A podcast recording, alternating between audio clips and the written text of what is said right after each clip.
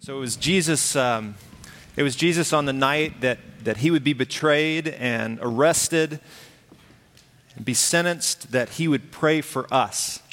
And we talked a little bit about this last week. The, uh, the prayer of Jesus, uh, where, where he said, Not only do I pray for these disciples that you've given me. So he was praying for those that was, were with him at the time, but he said, But I also am praying for any in the future who would believe because of their testimony, which means that Jesus was praying for you and he was praying for me, that we would be one just as he and the Father were one. I mean, it was a beautiful prayer and one that, uh, when we think about it, the fact that Jesus was thinking about us on the night that he was betrayed is pretty amazing, wouldn't you agree? Like Jesus was thinking about you. And being God, he had the capacity to think much larger than any of us can think. Aren't you thankful for that? Jesus prayed for us and our unity. And yet, in the church today, there is so much division and it seems as though we have a tough time being one as Jesus and the Father were one. We have the opportunity, as people following Jesus, we have the opportunity to display love and grace and respect for other people so that we might display Christ's love and his grace and his mercy to all people.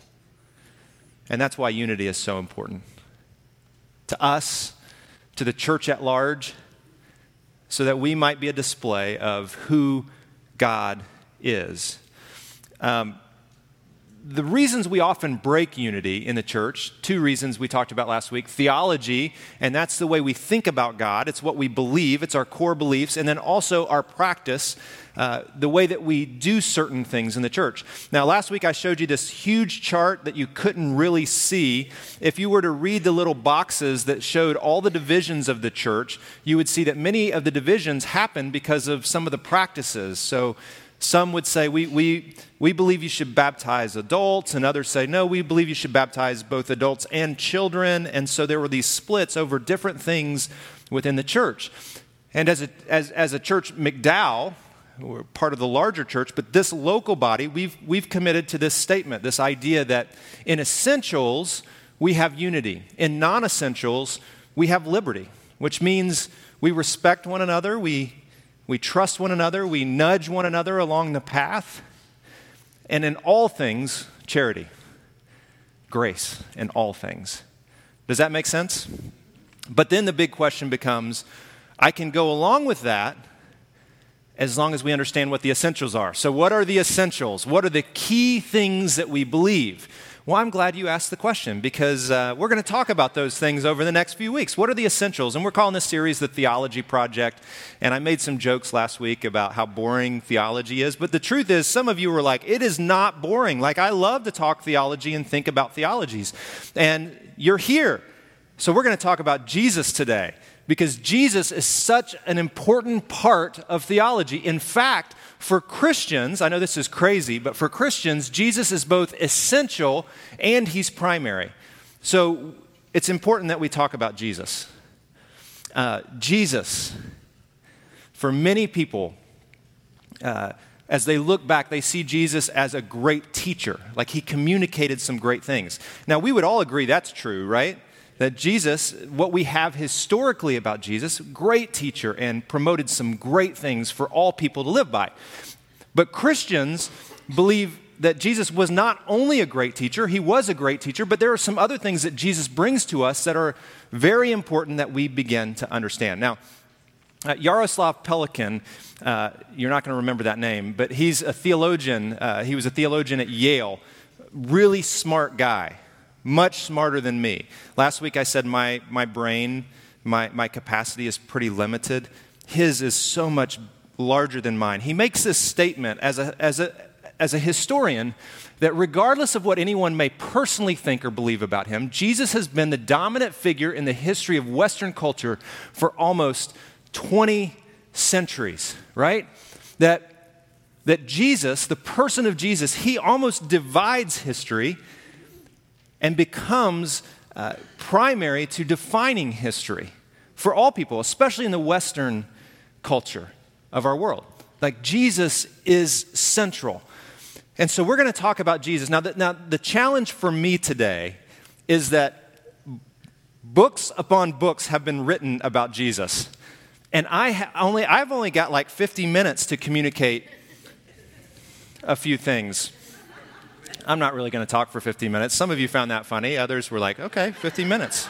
Um, I've only got a few minutes to communicate some things that are essential and, and, and core to what we believe. So here we go. You ready?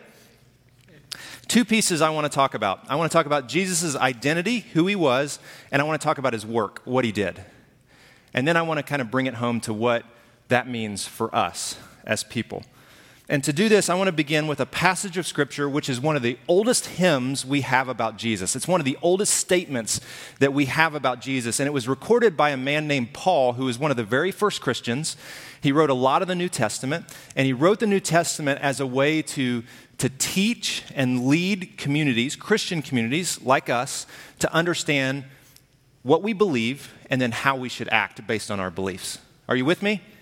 Okay, so Paul wrote one letter to a church in Colossae. Um, Colossians is the name of this letter, as it is recorded in our Bible. And a statement that we find there in chapter 1 uh, is this it's, it's almost like a creed. It's almost in creedal form of what the early church believed. And many uh, scholars and historians would say that this little section Paul probably borrowed from the early church. Like he probably took it and incorporated it in his letter to help spread the truth about who Jesus was. So here's what he said Christ, Jesus, is the visible image of the invisible God. Now, I could speak today just about that one statement that Jesus is the visible image of the invisible God. There's a picture that we get with Jesus that we can't miss. But he goes on and he says, He existed before anything was created. Like, do you see the theology tucked in there? Like, just little pieces tucked into these, these, these thoughts, these, these writings, this ancient what many call a hymn or a creed. He existed before anything was created, and He is supreme over all creation. Now, just so that we don't miss it, like Paul comes back to it and says it again. He existed before anything else, and He holds all of creation together. So He's helping us to understand that Jesus is central to everything. He holds all things together. He existed before anything else was created meaning that he was not a created being himself, and he will exist forever. Are we with him so far? Now, our minds are, should already be blown at the magnitude of Jesus, who was human, but also God, which we're going to get to. So he continues and he says, For God, in all of his fullness, was pleased to live in him or dwell in him. So, in this person, Jesus, all the fullness of God was found there. And through him, through Jesus, God reconciled. Now, pause, help me read this. That next little phrase God reconciled what? Everything. Other translations say all things, which in the Greek means everything to himself. For God, in all of his fullness, the, the magnitude of God was pleased to dwell in Christ and through Christ, what Christ taught, what he did, uh, his death and his resurrection, through all of this, God reconciled all things, everything to himself. Paul's tucking this deep theology here. And then he says this He made peace with Here's that Greek word again that's confusing everything. He made peace with everything in heaven and on earth by means of Christ's blood on the cross. God did this. God accomplished this through Christ. Now, that says a lot, and there's no way we can work through all of that but I want to spend just a minute on his identity. And many would say that when it comes to the, the theology, what we believe about Jesus, most of it can be summed up in his identity. And here's what we would say is core to the Christian faith And when you believe outside of this, you get outside of the bounds or the stream of Christianity. Do you remember when we said that last week? The idea that, that the stream of Christianity is wider than we often think, and there's, there's some bounds there. Uh, and when, when you get outside of those bounds, then you, you kind of walk away from Christianity. Well, here's the identity piece of Jesus fully God and fully human, which is easy for us to understand. that that, that Jesus, this man who was human like we are, somehow was fully God, fully divine, not partially, not like half of Jesus was this and half was that. Fully, God fully dwelled in him. Now, I keep saying this word, fully. That's important. Like, completely divine, Jesus. But also, completely human which means God can understand almost, or not almost, everything we experience as humans. Now, how many of you are humans? Most? Okay, almost 100% in the room. Awesome. What, what this reveals about God, willing to enter into humanity, is that He loves us to the extent that he is willing to experience all the pains and challenges and frustrations and limits of humanity to get to us. Now, that should be something that sparks worship in us. It should be something that says, God, I, I don't understand it all. This idea that you're completely divine and completely human, I, don't, I can't comprehend that. But the idea that you were willing to do whatever it took to come to us is unbelievable. And because of that, I'll sing strange songs. And sometimes I'll lift my hands, maybe one, maybe I'll lift it here because I don't want other people to see me. Sometimes I'll lift two, but people think those are Jesus freaks. But you know, I'll I'll worship you. I'll give you my attention and my affection because you were willing to take on humanity to enter into our world so that I might know and understand a little bit more about God. Fully human. And also, at the same time, fully divine. And a couple of the ways that we talk about this is that this, the fully divine piece is the incarnation, that God entered into the flesh. Incarnation, carnitas, uh, I'm trying to think of things that like, You get the idea, though, right? Like he entered into the flesh, the incarnation, divine in the flesh, the incarnation, but also the virgin birth, extremely important to the Christian faith because he was fully human at the same time, fully divine, fully human. Now, many scholars and the, uh, theologian, uh, mind blower kind of people who, who write thick, thick books about all of this they would say that this is the core of what it means to be Christian is to believe this, to trust this to be true. Fully God and fully human. The identity of Jesus. Now, I'm going to pause just for a second. We're not going to sing a song or anything like that, but I'm just going to pause and, and ask you to consider what you believe about Jesus. Do, do you believe this to be true about Jesus? You don't have to shake your heads or anything like that. I just want you to, to consider, like, at the core, what do you, who do you believe Jesus was? What do you believe about him?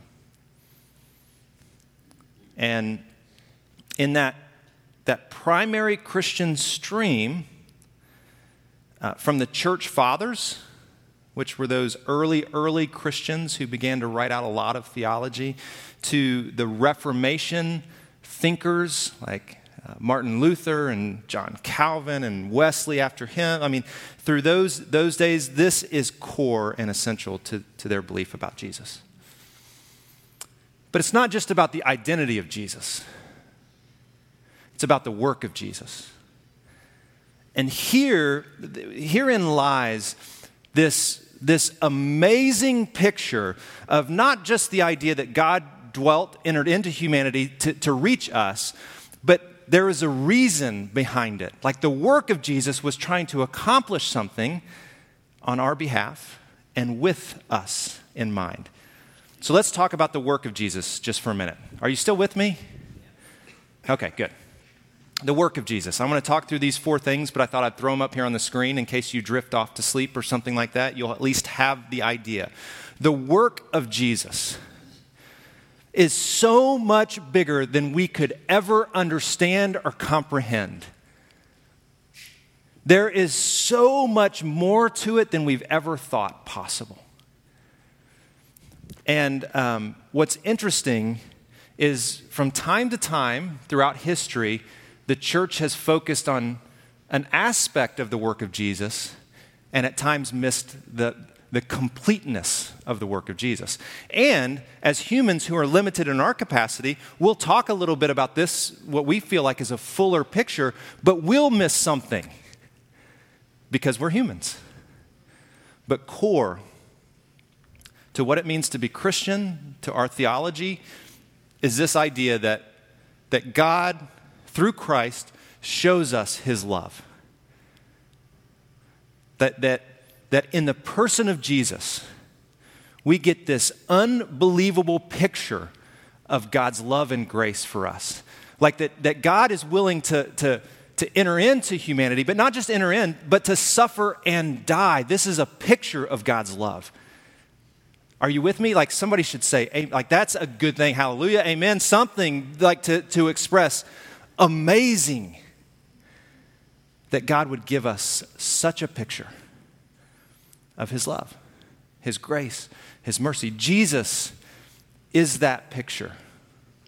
It's why um, in Colossians, that verse that we just read, um, Paul begins with, He is the image, He is the image, the picture of the invisible God. It's a picture of God's love. The second piece save us from sin. Now, um, I, I, don't know how many would admit this, but most who, if you sat down and had a, have, a, have a conversation with uh, theologians and uh, scholars, many would say in the last 150 years of church history, this has been our focus save us from sin.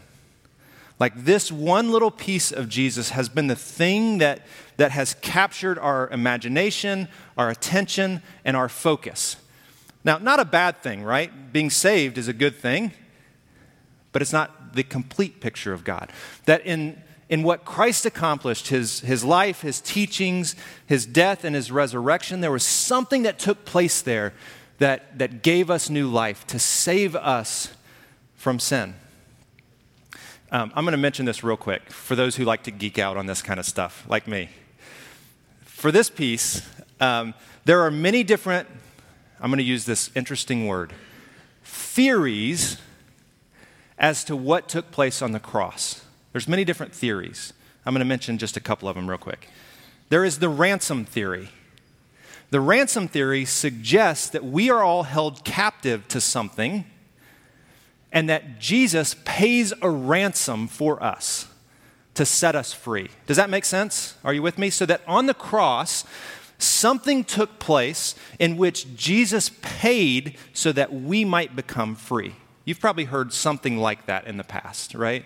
There's another theory to try to explain this. It's called the, the Christus Victor theory that, that Jesus, uh, he was victorious over sin and death in a way that we can't alone be victorious over sin and death. Now, I already asked you how many humans do we have in the room, and most of you agreed that you were human.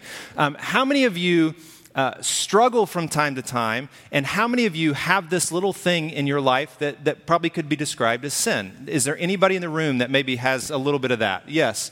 So 50% of us. Awesome. 50% of us get each other in this little piece. But the idea is well, let me ask you this way does anybody in the room have something that you struggle with on a fairly regular basis that you think that you can overcome, and from time to time you overcome it, but then you find yourself going back and slipping into it again? Is there anybody who gets that? Yes. Everybody's like, yes. My spouse does. I know exactly what you're talking about. My kids, they get it. Um, that Jesus became victorious over those sorts of things, our sin, our the, the, death that we will face, that Jesus was victorious over that. That's a theory of what took place on the cross, this idea of saving us from sin. Another one is the satisfaction theory, that Jesus had to satisfy something on our behalf. This is a, a difficult one for many scholars because the idea here from time to time is that that God has um, some sort of, of retribution that He wants to, to give to us because of our sin, and that Jesus satisfies that. Just another theory as to what this means. And then there is a scapegoat theory, which is a little bit newer in theology, but the idea that we all have sin and that Jesus was willing to die as a human to take on the things that we could not satisfy. He was the scapegoat. Now, some of you are like, I have no idea what you were just talking about. Something took place on the cross. And for hundreds of years, scholars have been putting together theories to help us get a clear picture. But let me, let me make clear that none of us will fully be able to understand exactly what took place on that cross and in his resurrection. However, what we can understand is that it was done for us and on our behalf. And there is salvation, there's something good in that for us. Does that make sense? Are you still with me? Okay. He came to shut down religion. Okay, amen. I got a huh and an amen. So, a couple different things. What that means is that, um, that Jesus, in his work and his life and his teaching, wanted us to realize that we cannot get to God on our own, and that is religion. Religion is our attempt to get to God. Jesus is God's way of getting to us. So Jesus came to shut it down and to say, look, you cannot do it on your own. You cannot make it up the ladder. Like it is too wide a gap. But there's good news. I'll do it for you. Well, that's good, right? Shut down religion, our attempt to get to God. Have, have you ever seen? Um, I grew up in the church. Some of you grew up in the church. There's this picture that gets around every now and then, and one of my favorite preachers was talking about it recently. There's like this, this gap in between like two hillsides, and it's like this gap is sin, kind of when you fall into it, it's sin, and there's no way to get across the gap, and this is you and this is God. Has anybody ever seen this before? And what drops into the middle? The cross. Yes, you've seen it before. So the cross drops into the middle, and the, the beam across the middle, like, covers the gap between us and God so we can make it over. You've seen this before? It's helpful in some ways. Uh, my pastor friend, who likes to joke sometimes about his weight, he said, The problem I had with this drawing is that the middle part of the cross, like as an overweight kid, I don't know that I can still get over that to get to God. So I want to cut that top part off. I get the picture, but still some struggles with it, um, which I found quite funny. And, and then he said, he said, My problem with this drawing is that it's still an arrow from us to God. And the point was an arrow from God to us. God enters into humanity through Jesus to get to us. And that is good news. So, shut down religion. And then the last thing, to set up God's kingdom. He wanted to give us a new way to live, He wanted to give us a picture of what it means to really be human. Now, what we call all of this together is salvation. Jesus equals what we call salvation. And this is a free gift from God. We can't earn it. Paul even said, you know, it is, it is by grace that you have been saved, through faith. And this is not your own, so that no one can boast. Like you haven't done this. This is all God's free gift to you. It's offered to humanity, and it leads us to this new and abundant life. So, the identity, the work of Jesus. So, some of you might ask the question if this is at the center, it's the essentials of what we believe, then what is outside the bounds? Have any of you thought that? Like, what's outside? Like, what gets us away? Here's just a couple of things that are outside the stream of Christianity that Jesus was adopted by God.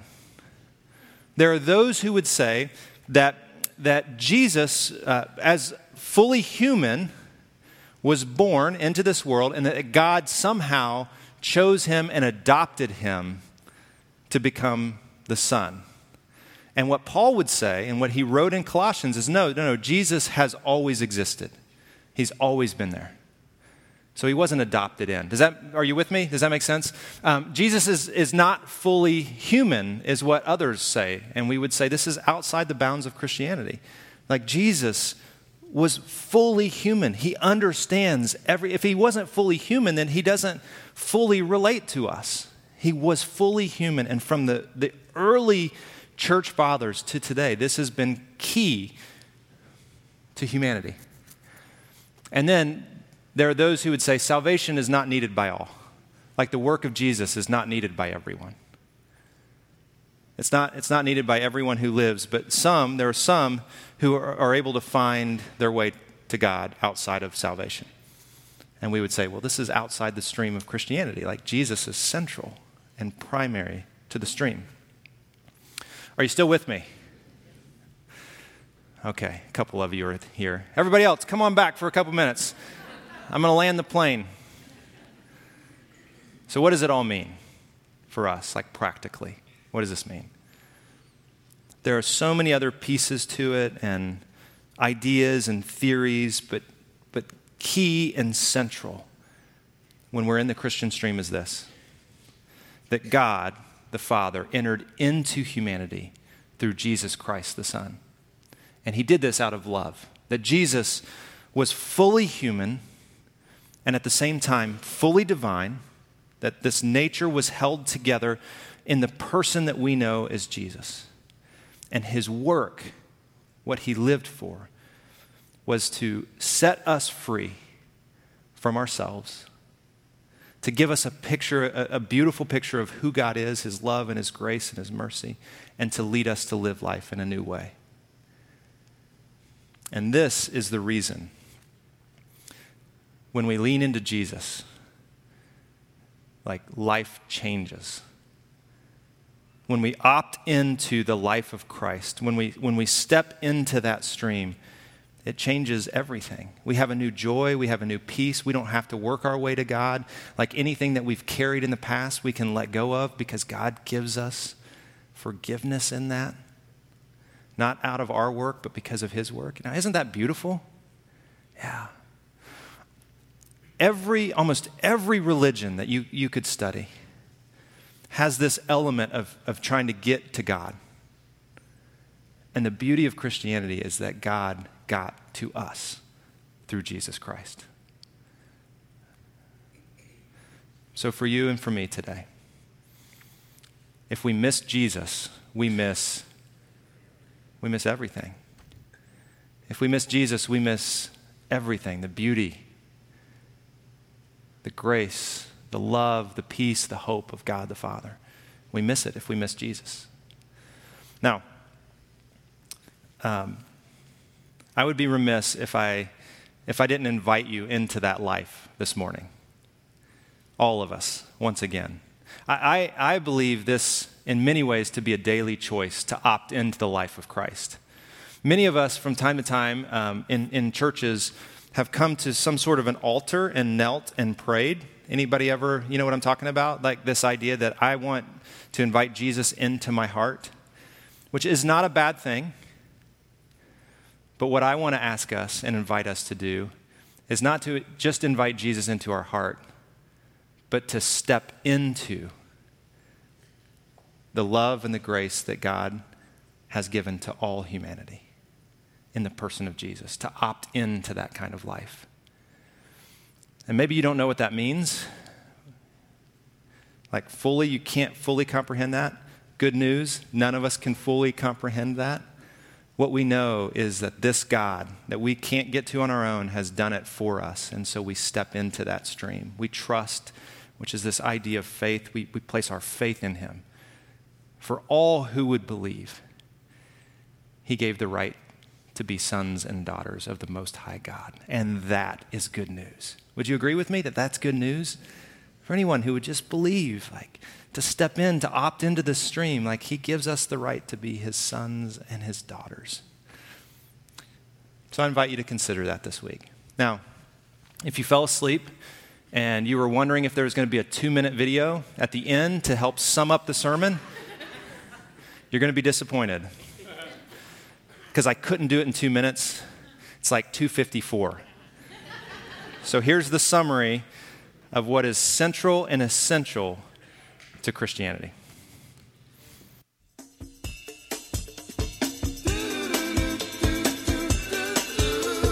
So, at the center of the Christian faith is the person we know as Jesus.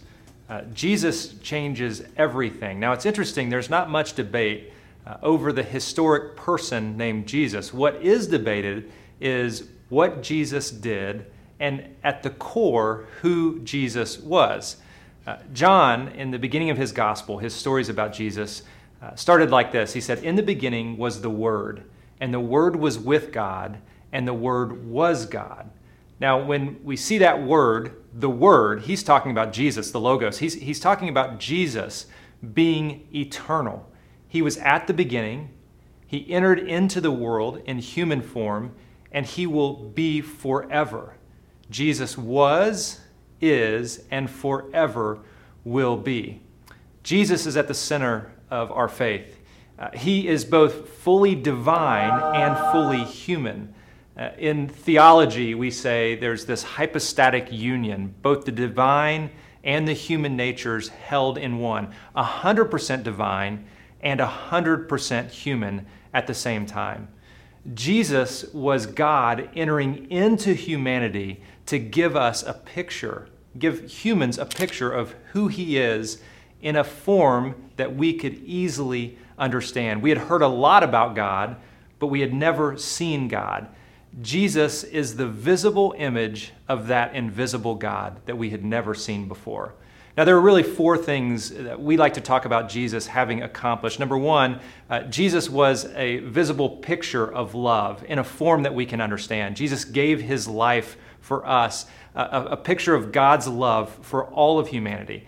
Uh, number two, he came to save us from sin. There is something that happened when Jesus was crucified and resurrection. He was crucified for, for crimes he didn't commit. He was crucified really by humans even though he had done nothing. He came to save us from sin. He came to free us from our tendency to set up religious systems.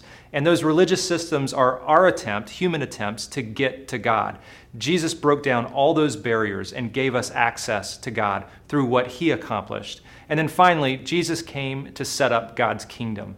In the ways that he lived, he gave us a new way to be human.